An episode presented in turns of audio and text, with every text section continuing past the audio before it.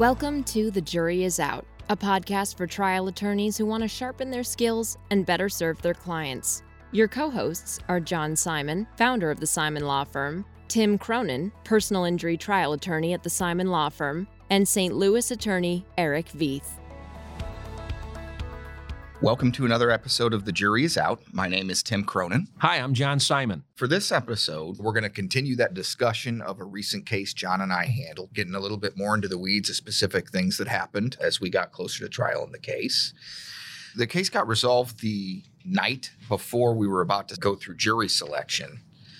We'd already done the pretrial, and there were some pretty major pretrial issues that touched on things we've already talked about. And I think we won almost everything at that pretrial on our motions and on their motions.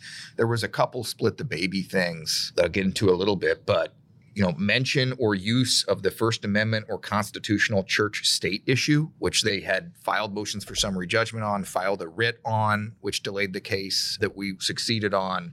To the extent they still had that issue on appeal again, that was an issue for appeal. And it was basically a jury nullification argument. And the court agreed because they had marked like the First Amendment as an exhibit to the trial that they were planning to read it was really important not to allow misstatements of the law as it relates to agency. I think at times the defendant had stated either in motion for summary judgment arguments or in depos that plaintiffs have to prove actual control of the pastor for agency, and that was not true. And we spent a lot of time in voir dire talking about that to make sure they understood. In my opening, I was going to admit early he's not an employee, he's this, but you're going to get instructed on agency, and if it means this, and get it. And I think we were going to object throughout the trial to them then continuously saying he's not our employee, he's not our employee. Right. It was just screaming jury nullification. Then the next one was tricky, and I think the court ultimately had to kind of take it with the case, but gave us some of what we needed, which is detailed discussions of their religious beliefs. Because some of it you have to get into, but there's a line, I think, where it gets too far. And so statements like their corporate rep had told you over and over again Jesus is the real head of the church and everything is God's will and God's plan. The I, Jesus defense. Yeah. They're suing Jesus. Obviously, right. We're suing Jesus. How dare they say we're the head of the church? Jesus is the head of the church the past fire demonstrations and his past disciplinary action, they had significant motions and overlapping motions on those things. They were trying to keep out any evidence of other fire demonstrations, including evidence of the pastor having done them before, which my argument was essentially okay, so that mandates a directed verdict on our claims for negligent hiring, retention, and supervision, negligently permitting this to happen, failing to intervene, which the court already decided to deny summary judgment on based on the very evidence of all that prior notice. The one that was a little bit trickier was that seeking to keep out anything about the pastor's prior disciplinary action. And that's the one the court split the baby on a little bit in a way that I expected and I thought made sense, allowing us to get in to it at a little bit high level by allowing us to show it had happened as evidence of control and some of the bases of it, but preventing discussion about it involving any kind of sexual misconduct. So it was like something about contact with a minor over the internet. And actually, as I recall, Tim, the documents weren't that specific. They weren't. But the statement, the general statements indicated it was something bad. Correct. Like yeah. some kind of sexual misconduct, but we didn't have evidence of what it was. And they were saying it was some kind of internet contact. And so the court said, look, I mean, you don't even really know what it was. You can't sit here and say this pastor engaged in sexual but, misconduct. you know, that statement was what the head church right. had to make its decision. So she was going to limit that. She was limiting that to some extent because it's obviously inflammatory, but I mean, it also shows they can discipline him for whatever they want, unrelated to his actions as a pastor. So, they were seeking to keep us from using their own church documents to try to prove agency. That was that First Amendment argument. That was unsuccessful. They were trying to keep the video of the incident out as just too prejudicial. And that's when they were saying at the pretrial, I think we're going to admit negligence and admit scope of agency but not the initial step of agency. Yeah, I got to tell like you, when goofy... I heard that, we were doing it by Zoom, yeah. motions, I thought that the case was over based on the statement that defense counsel made. Right. Because it's sort of, they're trying to split it pretty finely They're trying to say He's not our agent, but if he is, it's within the scope. right, exactly. So it, it's sort of like it's snowing very hard outside, but it's not snowing. Right. I mean, in order to admit that he was within the course and scope of agency, agency needs to exist. Correct. And so And it was that was a tough issue. Just to keep that video out. I'm sure they did their own focus groups. And I thought that was so silly because no matter what admissions they made, I didn't think the court was going to keep us from showing the video at least once.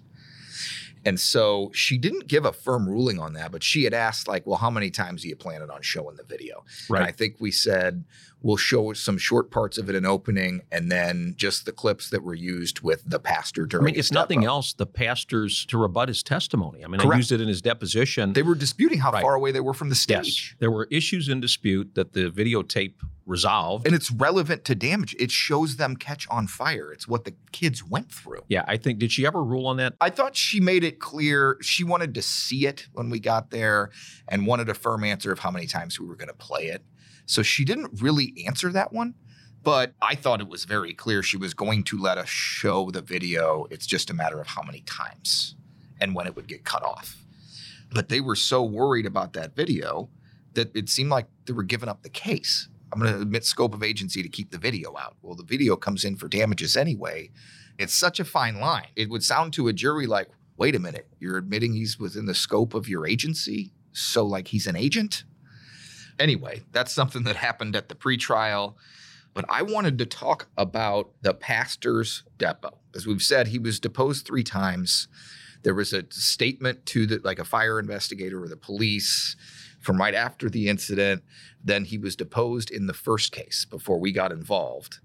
Then he was deposed again by you in this case pretty early on into the case once we were handling. The case went on for three and a half years because it got continued because of the writ that they filed right before our trial and then continued for COVID, I think twice. They were trying to continue it again right at the end Right. by hiring new legal counsel to try the case that they knew was unavailable and using that as a basis to continue it. The judge said no. But you took the pastor's evidence depo videotaped a couple weeks before trial, I think beginning of January of this year, because I was in a hearing for something while they were trying to continue the case. You were taking the depo, and it lasted, I mean, all day, right? Well, I knew going in that his answers were all over the place. I don't know what the guy was thinking, but he certainly wasn't going out of his way to tell the truth. Let me put it that way. By the second half of the second deposition, he was just refusing to, I, I don't know, I don't remember kind of thing. So I knew going in, I was either going to get untrue answers. I didn't put it past him based on the history of what he had said earlier. Yeah. I thought he was going to lie in his deposition. It didn't concern him much at all, doing so previously.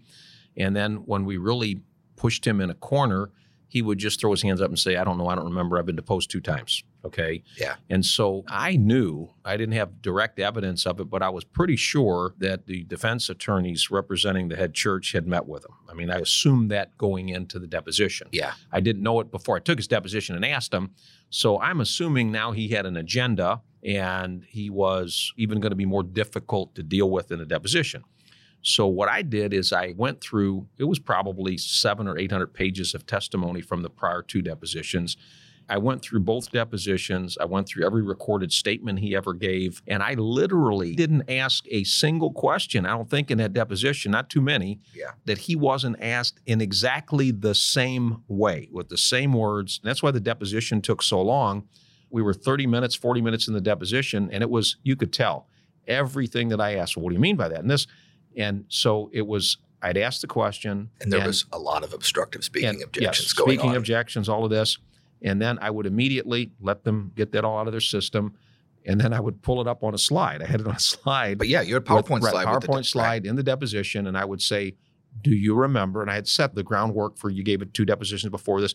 Do you remember under oath at this deposition being asked this question and given this answer? And I would read the question, read the answer. No comment, no commentary, just move on to the next one. And it got to the point where finally, about a third way through the deposition, I said, Do you know this? And he would say, I'm sure you Well, have a I'm depo sure you- of it. I'm sure you have something with me saying it. yeah. That's what he kept saying. And so literally that's how the depo went. And it just showed a couple things. It showed he was going out of his way to be obstructive. He had no regard at all for the truth.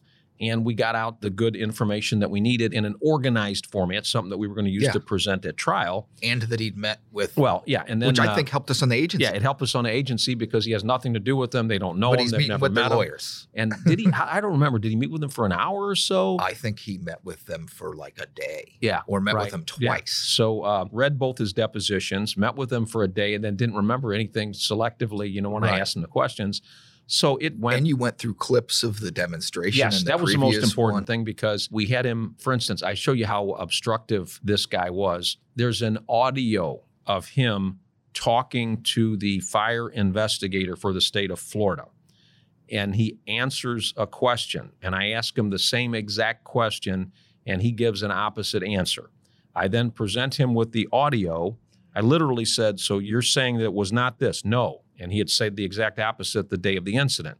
And then I play the audio while he's on the screen because it was going to be a video deposition for the jury. And I said, Do you recall being asked that question by the fire investigator and given that answer? And he says, I'm not sure that's my voice. And I said, Hold on a second. Are you telling us that that's not your voice? I said, We got that from the sheriff's office, the audio, and they said it was you. Okay. Are you? T-? And well, no, I think that's my voice. So it was ridiculous. Yeah. It took all day. But it was probably about 60 minutes of actual Usable usable like questions and answers. Well, and then the new defense counsel in the case, who'd had the file for a couple weeks over Christmas vacation and said he didn't have time to look at it, then did an extensive direct. And there were two things, if I recall, that he did that you didn't expect. One, an issue you thought he wouldn't touch, which is you had gone through in extensive detail that disciplinary file and the thing that had happened that had led to him being not renewed for his ministerial license.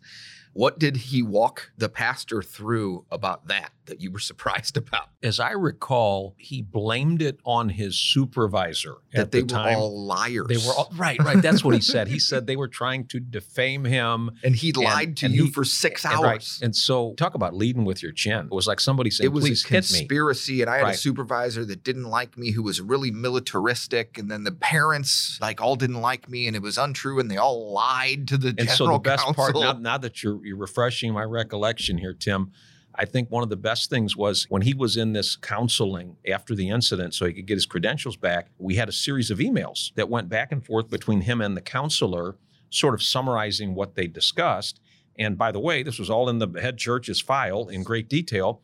And one of the things said something like, I realize that I lie and I have a habit Oh, of yeah. not telling the truth. Yeah.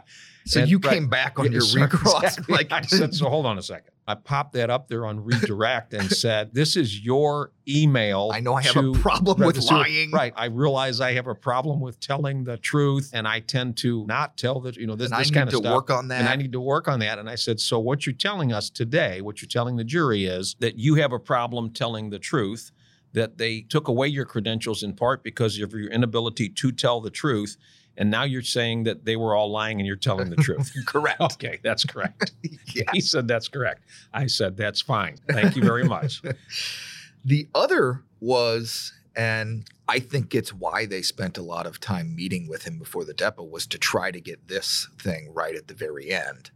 Where didn't the new defense counsel kind of like lower his voice a lot at the end and try to say, now, Pastor, you've had time to think about what you did and whether it was a good idea and try to get him to like apologize and say it was all his fault, and not the top church's fault, right? Like just to Right. fall on the sword yes, with him. yeah. How'd that turn out? Very well for us. yes. Seriously, they had gotten him to fall on the sword. And so they were very happy because, you know, the head church had nothing to do with it. It's exactly the way you said, Tim. At the very end, that was the defining moment of the deposition. You know, they were going to just take it home with that. And so he gives them the question, and it's worded perfectly for them. And good old pastor kind of squints and thinks and rolling his head back and forth and went, nah, I don't, I don't agree with that. yeah. That's how the depo ended. it wasn't his fault. yeah. He's not accepting any responsibility. yeah. So that was a deposition that it allowed us to piece it all together. And it's kind of nice. The usable part was probably about 60 to 90 minutes. That's what we were going to lead with at trial. And it just showed everything. I mean, it showed the context, it showed the discipline stuff. It ended up being very helpful for us. And part of it was we didn't have subpoena power. I think he was living in Tennessee at the time, maybe. Yeah, we could not. And we couldn't subpoena him. We could have taken the other depositions and used those. It wouldn't have been very organized. It's not the way we would want to yeah, present it. it. wouldn't have been as clean as As clean. wanted. Wouldn't have been as clean. And the other thing too was we did have the ability to open up a miscellaneous file in Tennessee or follow whatever procedure that was to get them under subpoena there. Yeah. We'd go to Tennessee to take it. He had a personal lawyer who also was at the pre-depo party with the uh, defense counsel. I asked that lawyer when I was talking to that lawyer about agreeing to produce the pastor and doing one final depo in lieu of us, you know, trying to get him to Florida, even though there's no way we were going to be able to do that. I talked to that lawyer a few times, personal counsel for the pastor, and flat out asked if they were going to meet. Maybe it was a vague answer, but was not telling us they were going to meet. did you meet? Right? It's like okay, the way you're answering Well, that, none, none of that's like you going to think help. we're not You know going to what? figure it out. Here- here's the thing. To me, he was locked in as could be. Two Getting prior him to- depositions, all of these documents, the emails. Being confrontational Right. and changing his answers Yes. makes it worse. And the other thing too, I was kind of hoping that they met with him Well, because it helped us on agency. That was the only issue that we were really having trouble with. If they're meeting with him, what else do you need? Something else that was done in that case that I thought was helpful to us. You know, we had our own damages expert. We had a life care plan and then a burn surgeon who did exams with the life care planner to help provide medical foundation for the life care plan. And I thought the correct move for the defendants was to have no experts. I mean, they certainly don't want a liability expert. We also had like a fire safety expert who was just going to come in and say, this is crazy and nobody should do this. But they hired three damages experts who they filed motions to insist during the height of COVID had to do in person exams for each of these kids that lasted half a day to a day and extensive testing. I took all three of those experts for both of our clients. And I just was scratching my head going in, thinking, how could this possibly be good? How can their answers possibly not be completely agreeing that these are devastating injuries? Which they ended up being. which is right? exactly what happened. They had a life care planner and a what do you call a future employability? Vocational Voc- rehab. yeah, Voc Rehab and Life Care Planner in one. And this is somebody who testified like a thousand times, and there's orders that are like bad for the guy. And then they had Which you didn't want to use. yeah. Then they had a burn surgeon and then they had a psychiatrist. And the life care planner was saying there are restrictions on the kinds of jobs they can do, but they can work. And we weren't claiming they couldn't work. And then the burn surgeon agreed with like the exact percentages of their bodies that were burned, and they had permanent devastating scarring over 50% of their bodies, and it was going to cause them this problem and this problem for the rest of their life. And then the psychiatrist was, I think, the best one who was like, oh, yes, I mean, this is like horrific trauma. And there will be long standing like mental anguish problems for the rest of their life. And we were worried. Our life care planner was addressing that, but they had a Daubert motion about whether our life care planner could do that. And so now we had a psychiatrist giving us all of our mental And you know, distress evidence. Tim, I think we were talking earlier about what the best evidence in the case was. I think overwhelmingly the best thing for us in this case was these two kids were terrific. Yeah, oh, they oh, were yeah. just absolutely phenomenal. Couldn't have asked for better clients, couldn't have asked for better families. What these families went through with these two young children was just incredible. I was so proud and happy and honored to represent them because you just Yeah. want to do everything possible to make sure. They were going to do Yeah, a great job were- at trial. Yes, And absolutely. at the end of the day, you know, the first mediation we talked about, they had that legal issue hanging over our head. There was another mediation later in the case that wasn't successful. It was about a month and a half before trial. And then leading up to trial, it looked like there was a very good chance we might be trying this case. But the evening before trial, we were able to get it resolved for $21 million between the two cases. In addition, for each of those kids, the substantial settlements they'd already received. Yeah, and that was one of the things too. We had a successful conclusion for both of these families. We were able to secure the policy limits as a combination settlement in both cases for $21 million. You've heard me say this before, Tim, and there are cases that we got a very, very good result for a client, no question. But, you know, I was looking forward to trying this case. Yeah. Obviously, the defendants and the insurance carrier decided otherwise for us, but this is one I was certainly looking forward to trying. So was I. And just one last interesting note do you remember the courtroom we were going to try the case in? I do. I do. It was in Tallahassee, and we went in to scope out the courtroom a couple days before because I was making my notes for voir dire and seating and all of this. Nobody was in the courtroom that day, and one of the bailiffs was kind enough to take us through, and he told us that that was where Ted Bundy had tried his televised case and like mostly represented himself. So we were looking to see if there were teeth marks on the walls. Yeah. so, but anyway, it was uh, great clients, very challenging case. We were able to bring it to a successful conclusion and let our clients move on with their lives. And that's the important thing. It was a good result. All right. Well, thank you for listening to another episode of The Jury is Out. My name is Tim Cronin. I'm John Simon, and we will see you next time. The Jury is Out is brought to you by the Simon Law Firm. Share your thoughts with John, Tim, and Eric at comments at thejuryisout.law. And if you want a lively look at life and law from a female attorney's point of view, check out our Heels in the Courtroom podcast. Subscribe today because the best lawyers never stop learning.